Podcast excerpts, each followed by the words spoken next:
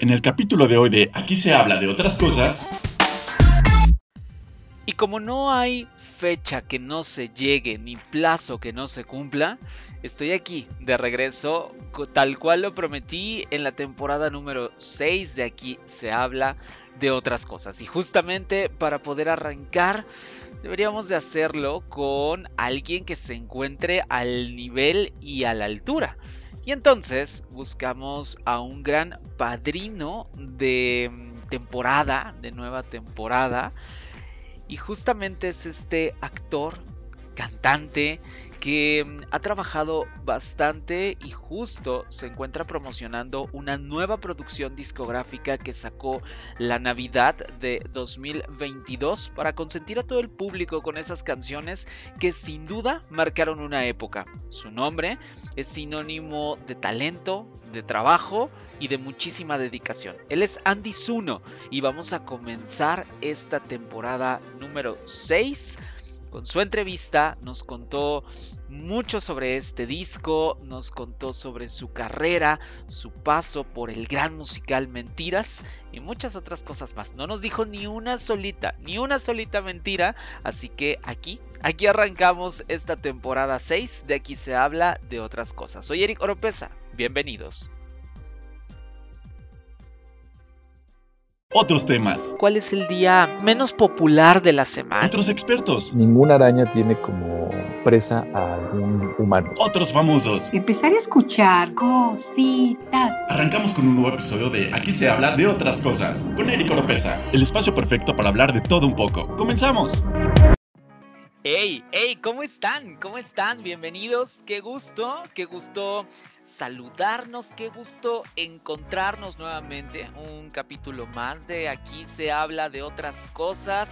Temporada 6. Qué rápido, de verdad, qué rápido. A pesar de que es el año 3, digo, ya escucharon que este año me gobernaré un poco más porque de repente los años pasados como que sí estábamos, este eh, echándonos dos temporadas por año y entonces se volvía como bastante pesado, pero ahora, bueno, pues estamos dosificando un poco más para que justo la temporada que tengamos en este año 2023, los que me están escuchando en este momento, porque al final una de las grandes ventajas que tiene el podcast es precisamente eso, que podría ser 2030 y me estén escuchando y entonces pues saludos a todos, a todos los, los del futuro que me estén escuchando en este momento. Este que les habla se llama Eric Oropesa y bueno, pues estaré eh, con ustedes acompañándolos, ¿no? Eh, invitándolos y em, para, que, para que sigan compartiendo todo este contenido. Recuerden que a nosotros nos encuentran en todas las plataformas de audio, así precisamente como aquí se habla de otras cosas. Recuerden que a partir de la temporada 5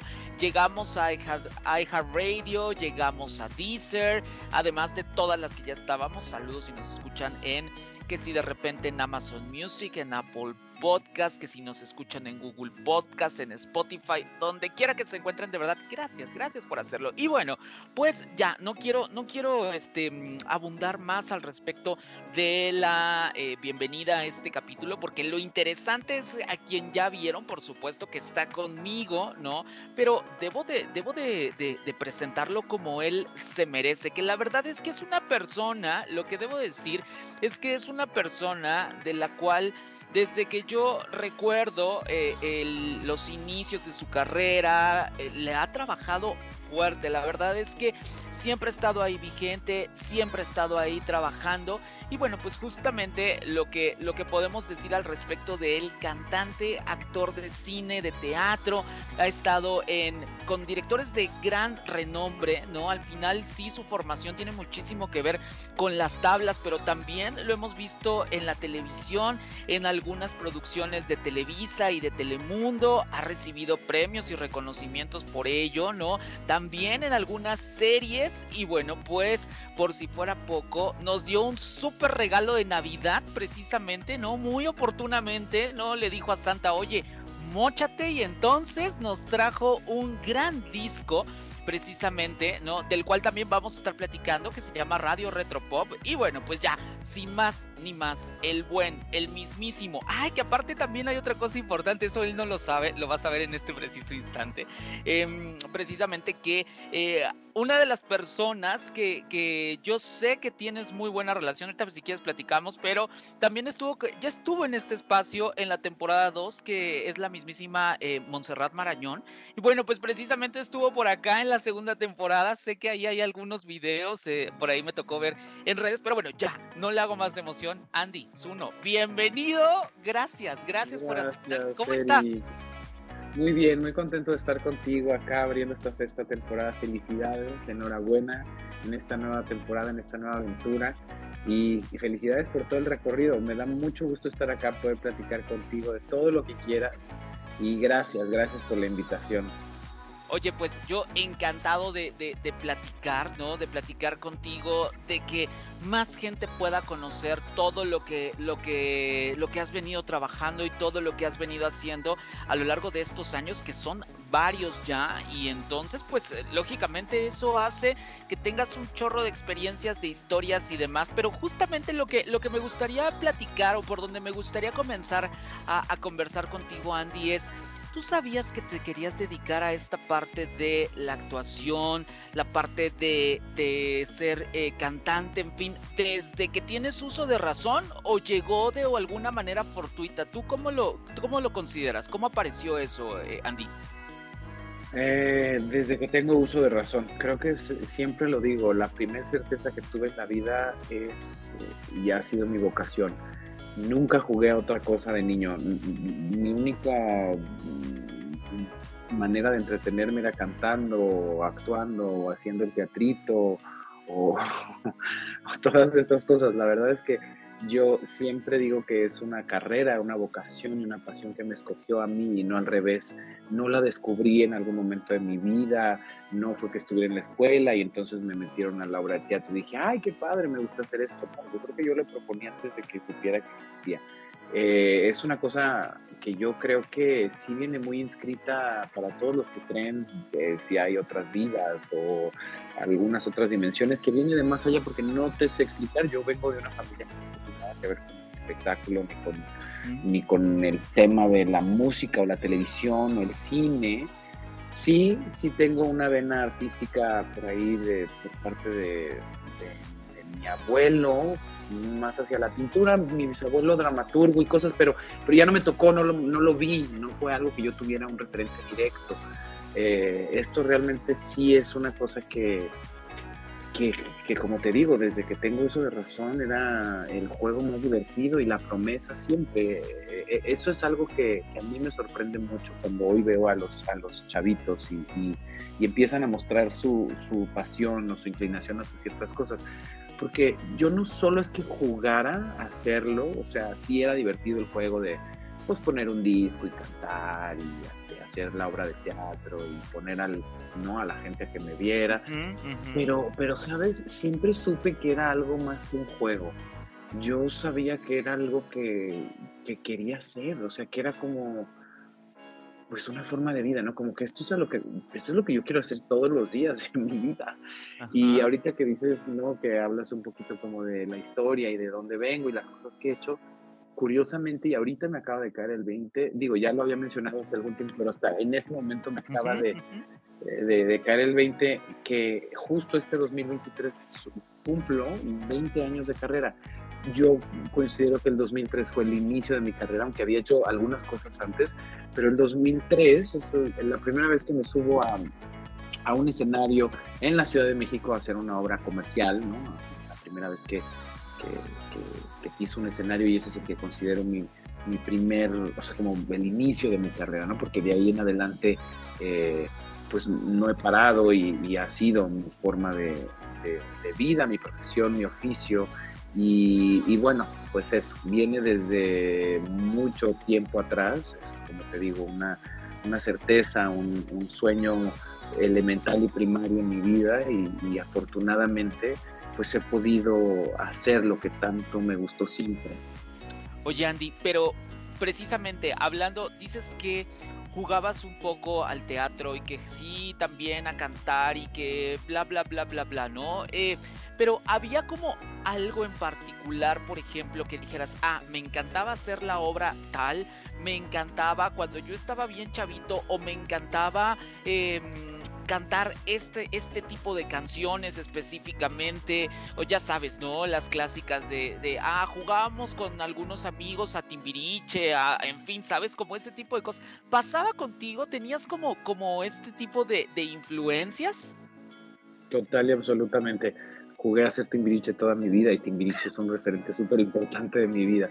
Eh, creo que a los dos años mi mamá me llevó por primera vez a verlos en un concierto me quedé dormido, cuéntame, claro. me sentada, me tenía sentado en sus piernas y me quedé dormido este, a las tres canciones, estaba muy chiquito, pero, pero sí, Timbiriche es, es, un fuerte referente, quería hacer Timbiriche, ponía los discos de Timbiriche y cantaba sobre, obviamente, sobre las voces, y, no solo Timbiriche, eh, Yuri, Lucerito, Flans, Fresas, Okay. Eh, fandango, pues todo el, el, movimiento popero de los ochentas, ese, era, era, mi religión. Y sigue siendo, con los que acabamos de lanzar un disco que habla mucho de eso, y, es importante porque justamente creo que todo eh, tiene tiene origen en ese tiempo, ¿no? En donde se gestaron todos estos sueños y donde el juego ¿no? Hoy se convierte en una realidad, pero definitivo, esa era la música, las telenovelas, ¿no? De aquellos años, lo que veía en la televisión, el programa siempre en domingo, el decir yo quiero estar ahí, yo quiero cantar, yo quiero concursar, había concursos en la tele de canto, mandaba yo mis cassettes, mandaba mis cassettes para concursar, no sé si llegaran alguna vez, seguramente no. Antes el correo era mucho más complicado, ¿no? No, o sea, yo no sé, pero bueno, pero el sueño se alimentaba, chiquilladas, bueno, yo moría, decía yo, yo quiero estar en chiquilladas, ¿por qué no estoy en chiquilladas? ¿Por qué no me llevan a, a la televisión a salir en chiquilladas? ¿no? O sea, hay niños en la televisión.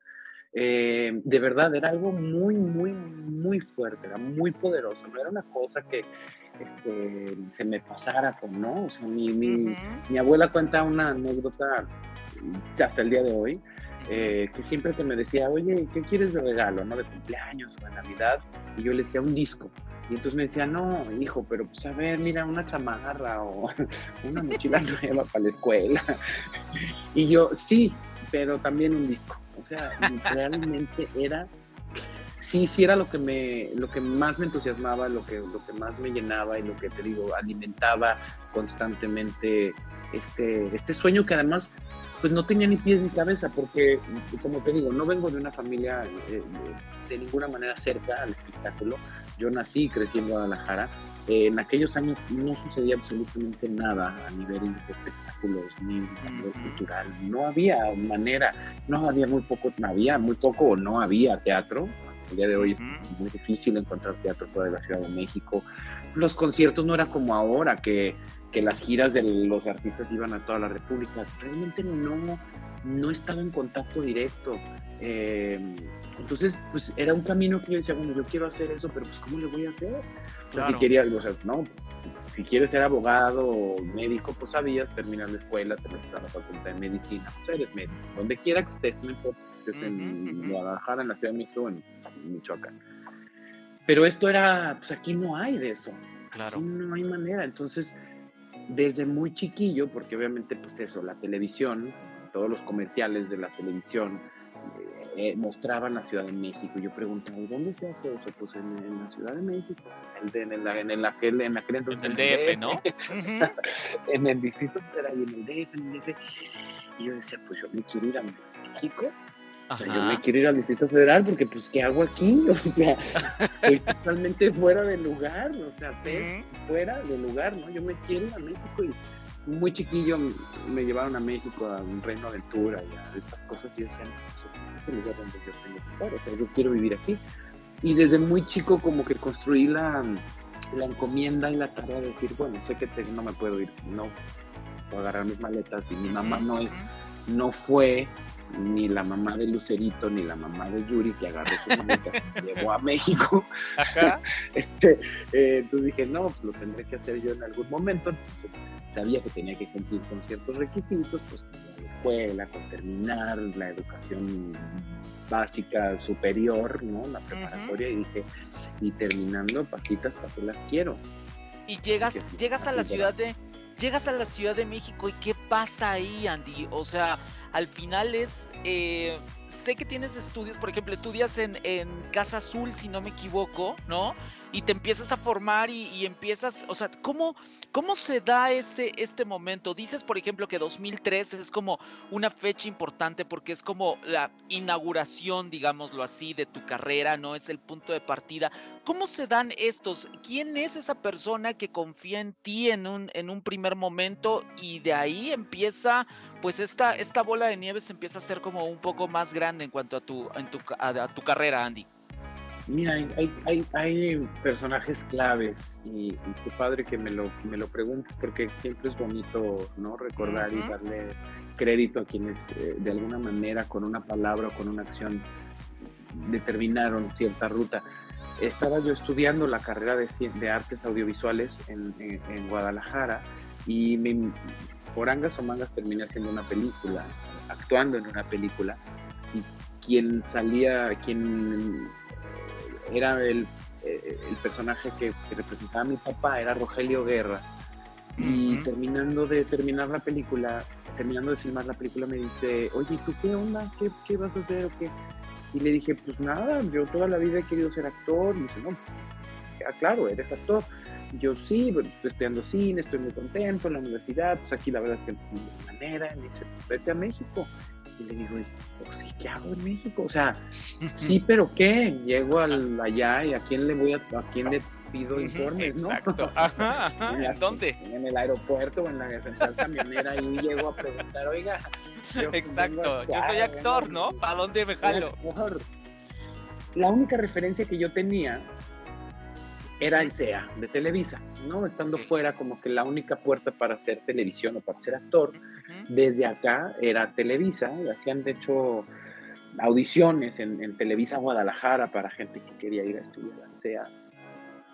Y, y alguna vez hice, hice una, terminando la prepa hice audición para el CEA eh, aquí en Guadalajara y entonces pasé la etapa de Guadalajara, me llamaron a México para hacer la audición en México y no me aceptaron. Entonces dije yo, va, pues no va por ahí, ¿no? Entonces fue cuando me regresé a estudiar cine y entonces me dice, ¿sabes qué? Acaban de abrir una escuela muy buena, con los mejores maestros de teatro del, del país, los maestros de teatro de, del CUT, de- del, del- del- del Centro Nacional de las Artes, de la ENAC, este, ve, ¿Qué onda? me dijo Rogelio. Y yo dije, bueno, pues voy. Y casualmente fui a un- una fiesta de un pariente en México y dije, pues vamos a ver la escuela. Fui a la escuela y la escuela ya había cerrado sus inscripciones, ya no era febrero, ya habían cerrado las inscripciones. ya estaban, ya estaban en el, en el propedéutico de la primera generación. Y entonces me dicen, pero pues el año que entra si quieres ven y pide el informe. Y dije yo, bueno, pues a ver si el año que entra vengo. Yo estoy muy feliz estudiando cine, la verdad está fascinado porque me gusta mucho y me gustaba mucho esto- todo lo que pasa detrás de cámaras. Me regreso a Guadalajara, sigo con mi carrera de cine. Y luego me llaman de la escuela de Argos y me dicen, oye, pues ¿qué qué crees? Que se va a abrir un grupo especial que busca gente con, con tu perfil porque estamos produciendo muchas cosas y necesitamos gente que ya haya tenido algo de experiencia previa como para, para darles una Ujú. alistada y ahora levanta. Sí, sí. Y entonces eh, tomé la decisión de pedir una licencia por un año de la universidad e irme a vivir a la Ciudad de México. A los pocos meses de estar en el grupo especial, que solo eran tres días a la semana, la verdad es que digo, no, esto no es para mí. O sea, esto no es para mí en el sentido que es muy poco. Yo no dejé mi carrera y mi ciudad como para venir a tomar tres veces a la semana una clase de actuación que, que, que no, no me está dando. no te que llena. Ajá. Sí, exacto, no me llena. Entonces hablo con el director de la escuela y me dice, bueno, pues la opción es cambiarte a la carrera, entonces, este, entrale bien.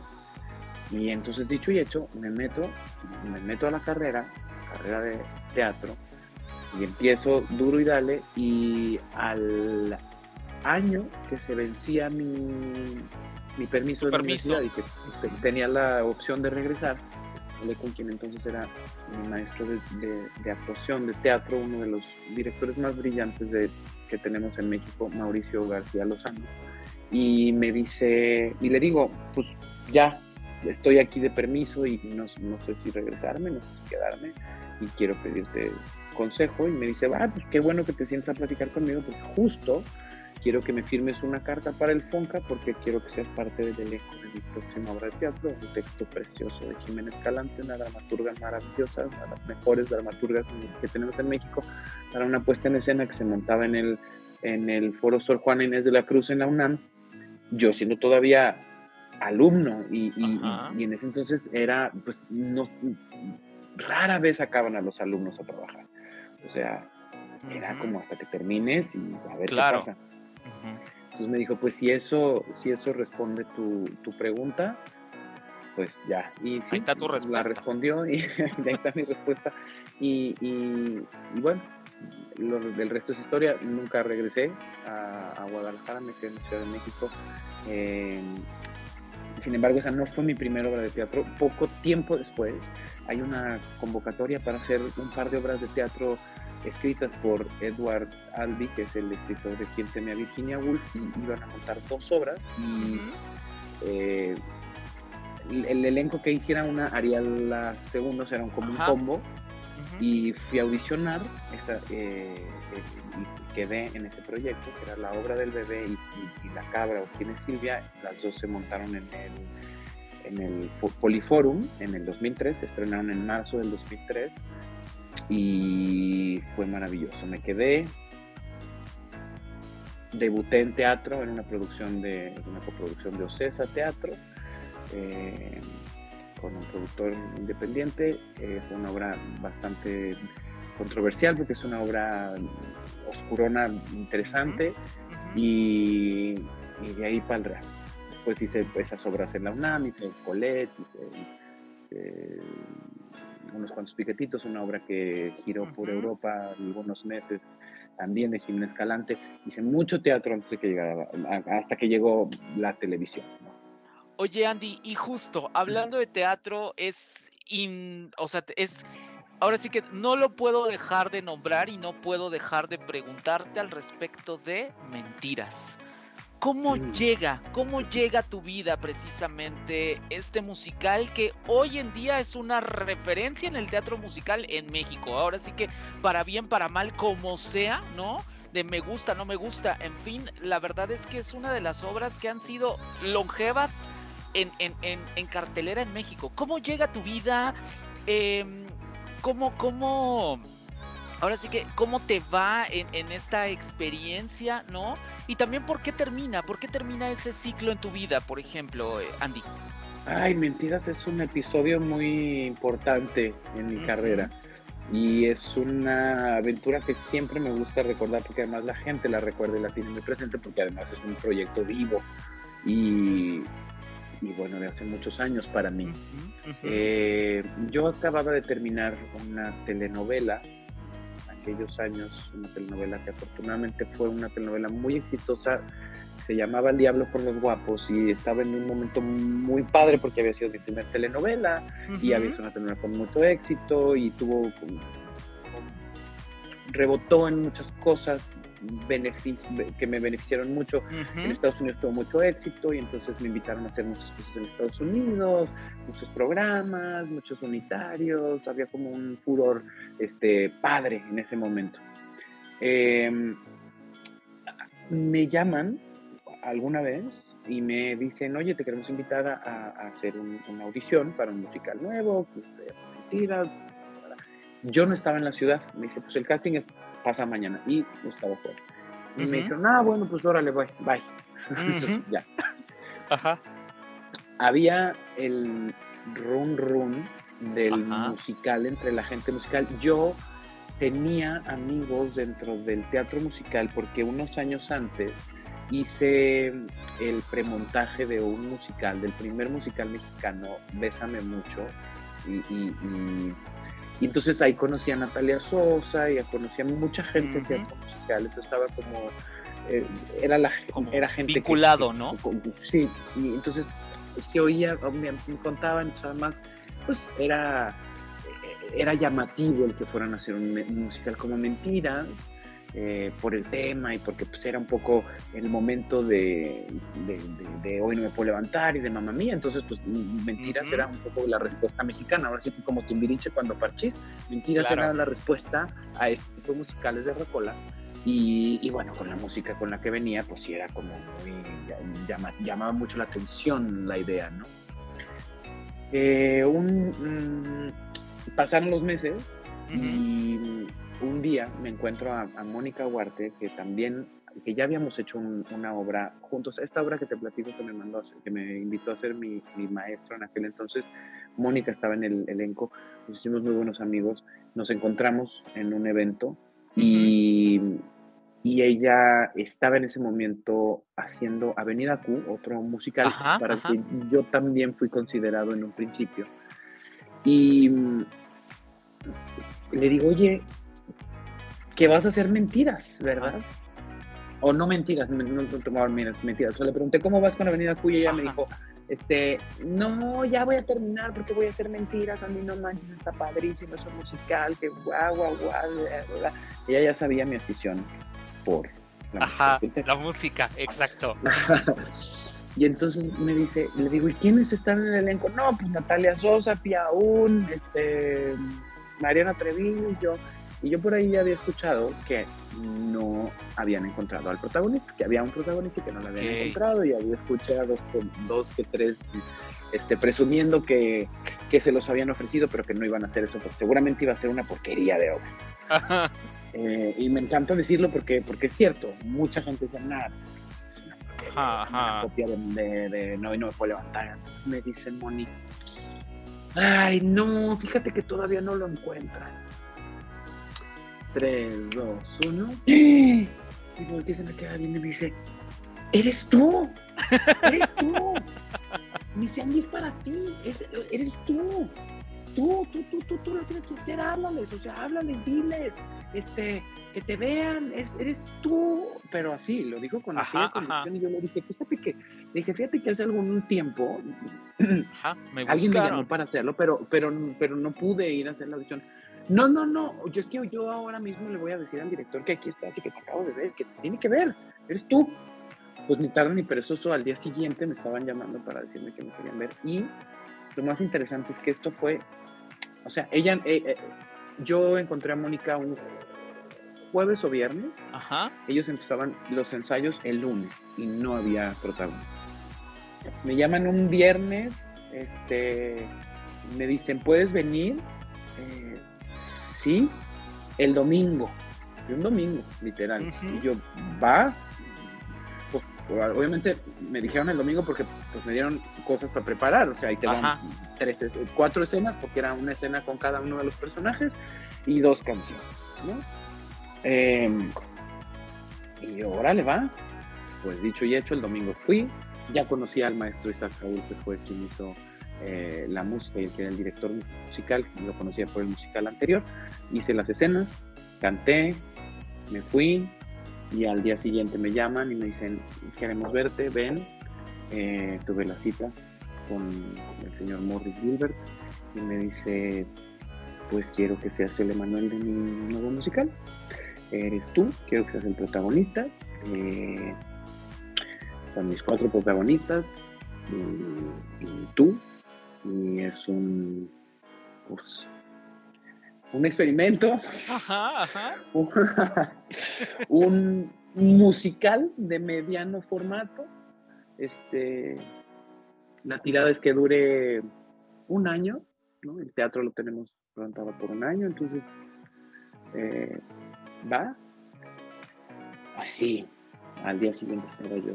Y quiero terminar esta anécdota diciéndote que la primera vez que me senté en el salón de ensayos junto a mis cuatro compañeras a leer el libreto de mentiras, me costaba trabajo cuando lo leí la primera vez, me costaba trabajo entenderlo porque Hoy todo el mundo sabe quiénes son Yuri, Lupita, Daniela y, eh, Dulce de Mentiras. En aquel entonces, pues yo leía y, leía Yuri, Daniela, y me costaba trabajo, pensaba en Yuri. Hacía cortocircuito. Romo, sí, pensaba en Dulce y pensaba en, Lupita D'Alessio. En el momento en el que nos sentamos a leer la obra, el elenco original, en el momento que terminó esa lectura, y aplaudimos de la emoción y estaba el director musical y el director y toda la gente, todo el equipo creativo. En ese momento dije, este proyecto va a ser un madrazo. Este proyecto va a ser un éxito brutal. brutal. Hubo una, había una química muy, muy especial y muy particular entre nosotros de que éramos el elenco original, cada una de ellas estaba ni mandada a ser para el personaje, porque además lo construimos nosotros. Había, obviamente, no la idea original de, claro. del autor, pero, pero gran parte de la esencia de los, de los personajes, pues se la, se la dimos los que hicimos por primera vez el personaje, ¿no? Eh, le dimos de nosotros y, y nos quedó yo decía, Emanuel es un personaje como anillo al dedo, era como, o sea, era para mí. Era, mandado, o sea, ni mandaba a hacer, ¿eh? era para mí.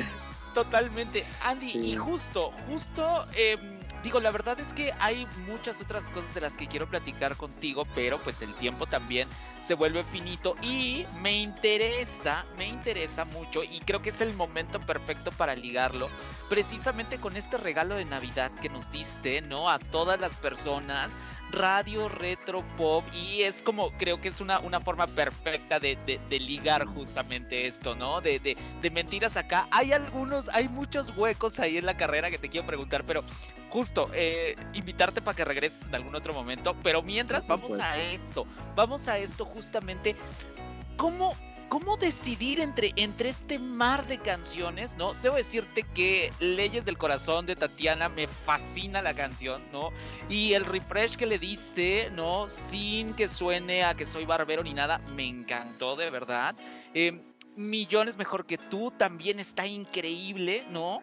Eh, quiero que me platiques cómo, cómo llega, o sea, entiendo mucho, ¿no? Entiendo mucho de lo que, de lo que estás platicando y creo que es tu vida puesta más o menos en un disco, ¿no? Pero, pero ¿cómo entraron esas? ¿Cómo lo decides? En fin, cuéntanos un poco de cómo llega a tu vida Radio Retropop pues es un recorrido eh, largo y extenso que, empieza en mi primer disco que se llama Más de una vida y luego se sigue, hice un, EP que se llama Sueños para Compartir, luego el año pasado lancé disco Stereo Pop y este año Radio Retro Pop. Es un recorrido con una constante que, que bueno, resuena obviamente en los años 80 y 90, canciones que se encuentran y que están escritas en mi soundtrack de vida y que creo que está inscrita en la vida de muchos de nosotros, de esas generaciones.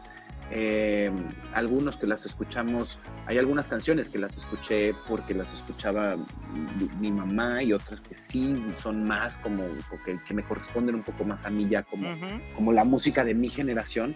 Eh, pero es, es eso, es como. Es, es, es una compilación muy aspiracional. Se, se convierte en un disco que tiene justo estos ingredientes de la música que nos, nos invitaba a soñar, que nos invitaba a ese mundo fantástico en el que nos sorprendíamos de las cosas que escuchábamos y veíamos en la televisión. El video de Millones Mejor que tú de este radio Retropop es eso, es, es, es cuando prendías la televisión y decías, wow, le vuela el pelo con el... Ahorita, ahorita todo ya no la sabemos. Todo, que todo está hecho ya. Es un, ay, es un ventilador, ay, quitan el humo, o sea, pero en aquellos entonces...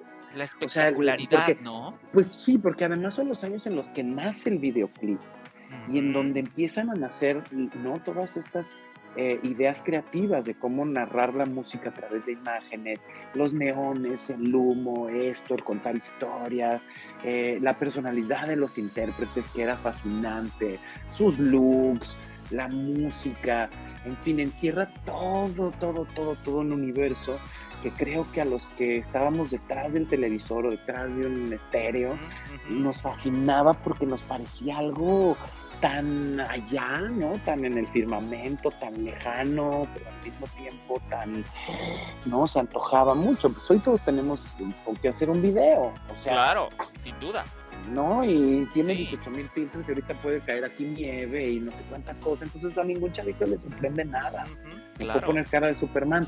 Pero en aquel entonces no había, o sea, era estar, en, estar frente a una cámara de televisión, tener un micrófono real, escuchar música. Entonces, bueno, justamente el radio retropop, como bien dices, este título creo que encierra toda un, todo un, concepto y una época, la época de sintonizar a través del radio tu música favorita y decir, tengo que esperar la canción que quiero escuchar y le tengo que estar moviendo para encontrar la estación y para escuchar la rola. La voy a grabar en el cassette, ¿no? Exacto, porque ahorita pues la que quieras con un clic la escuchas. Hay muchas facilidades. Y allá era así de dos horas esperando y mírale, no la ponen. No me la, han puesto. No me la han puesto. Entonces hablas para que te la pongan y luego te la ponían. Y a media canción el eslogan de la mendiga estación de claro, radio. Y claro. ya la tenías grabada con el eslogan de. Totalmente. Sonido 102. Exacto. Entonces, pues eso, como sintonizar, ¿sabes? Es como una invitación a sintonizar con, con eso que a cada uno de nosotros nos conecta esta, esta música, ¿no? Este género retro, que ya no es solo el concepto de retro, sino que la música es, un, es el género retro pop, es un género en sí, y lo estamos escuchando en los principales exponentes del pop, Dua Lipa, Miley Cyrus, este, Ed Sheeran, eh, Harry Styles, The Weeknd, los sintetizadores, las guitarras eléctricas, el sax, todo esto nos remite a, esa, a ese tiempo glorioso del pop que en aquellos entonces mucha gente no le apostaba al pop y creían que era un, género desechable, pues después de 30, 40 años vemos que está completamente a prueba, que es completamente a prueba de balas, ¿no? Que sí, Totalmente. Oye, Andy. Y entonces, pues eso, mándeme. Preguntarte también, mm, ya Tatiana, ya Lucero, por cierto, te vi, te vi con Daniela Romo, ¿no?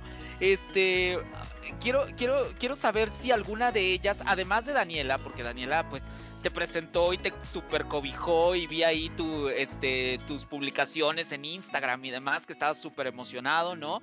Este, ¿Te han dicho algo? O sea, en algún momento, algún mensajito por redes sociales, algo de qué opinan ellas que son las intérpretes originales de, estas canciones, qué opinan al, al, respecto. Y también me gustaría rápidamente que también me platicaras cómo sucede que Daniela Romo te invita. ¿Es casual? Así un día suena el celular y es, hola, soy Daniela Romo y quiero invitarte. ¿Cómo, sucedió? Cuéntanos eh, las dos cosas, Andy. Fíjate que afortunadamente la respuesta de todas ha sido fantástica. Desde. Bueno, en el disco pasado grabé una canción, otro tema de Daniela Romo que se llama Mátame, una balada maravillosa. Claro. Y, y, Daniela hizo público un mensaje a través de Twitter agradeciéndome que haya retomado este tema y hecho esta versión y que le conmovía muchísimo y que además había leído una eh, entrevista que yo había dado al Universal donde contaba que el primer autógrafo que tuve de un artista fue de Daniela Romo. Y ahí quedó. Eh, al grabar eh, Mentiras, grabé Mentiras por varias razones. Y justo qué padre que estamos hablando de este disco después de haber hablado de Mentiras. grabar Mentiras es para mí un homenaje al, obviamente a este tema de Daniela Romo que marca el inicio de su carrera como cantante y obviamente también es un homenaje a, mi etapa dentro de Musical Mentiras, de algo que me marca la vida y que, me, para siempre, aunque no es una canción que yo cantara dentro del musical, mentiras, la palabra mentiras, el Andy Uno Mentiras, está completamente ligado y sigue la gente preguntándome, mentiras, mentiras, mentiras. Y dije, es que yo quiero un pedazo ¿me entiendes? Sí, sí, Para sí. mí, ahí hay un Sí. digo, el disco, de, el disco del, del, del- del musical, afortunadamente, lo grabamos el elenco original. Exacto. dije, es, es es quiero hacer un quiero hacer un homenaje, quiero darle una continuidad y un, poco como la vuelta ¿no? a ese ciclo después de muchos años, después de más de 10 años y cantar este tema que, que de alguna manera eh, espejea el musical y, y, y, bueno, traerlo a casa, ¿no? Y a los tres días de haber lanzado Mentiras en plataformas, literal sonó mi celular, soy Daniela Romo, ¿cómo estás? Yo ya había conocido a Daniela porque ella develó la, la placa de las 300 representaciones de Mentiras y la conocí en aquel entonces y cómo estás, felicidades, qué padre, me encantó, muy bien, tu trabajo, me fascina, bueno, bye. Adiós. Y muchos años después entonces levanté el teléfono y te quiero invitar al auditorio a cantar conmigo Mentiras. Le dije, no, no, ni siquiera me tienes que invitar, o sea, nomás dime que querías estar ahí. Y yo ahí llego. claro. no me pidas permiso. Es una reina, se portó conmigo espectacularmente. Me recibieron todo, ella y todo su equipo de brazos abiertos y fue una aventura maravillosa, porque además de eso, eh, estos discos, tanto eh, eh, disco estéreo pop como radio retro pop, son, son un tributo principalmente a ellas, a las que han dejado una huella en el pop y en la balada en español, y principalmente o mayormente mexicanas o artistas que su carrera es mexicana, como el caso de. Amanda Miguel o Mónica Naranjo. Mónica Naranjo, claro. sí, son mexicanas de, ahora sí que su carrera nace en México.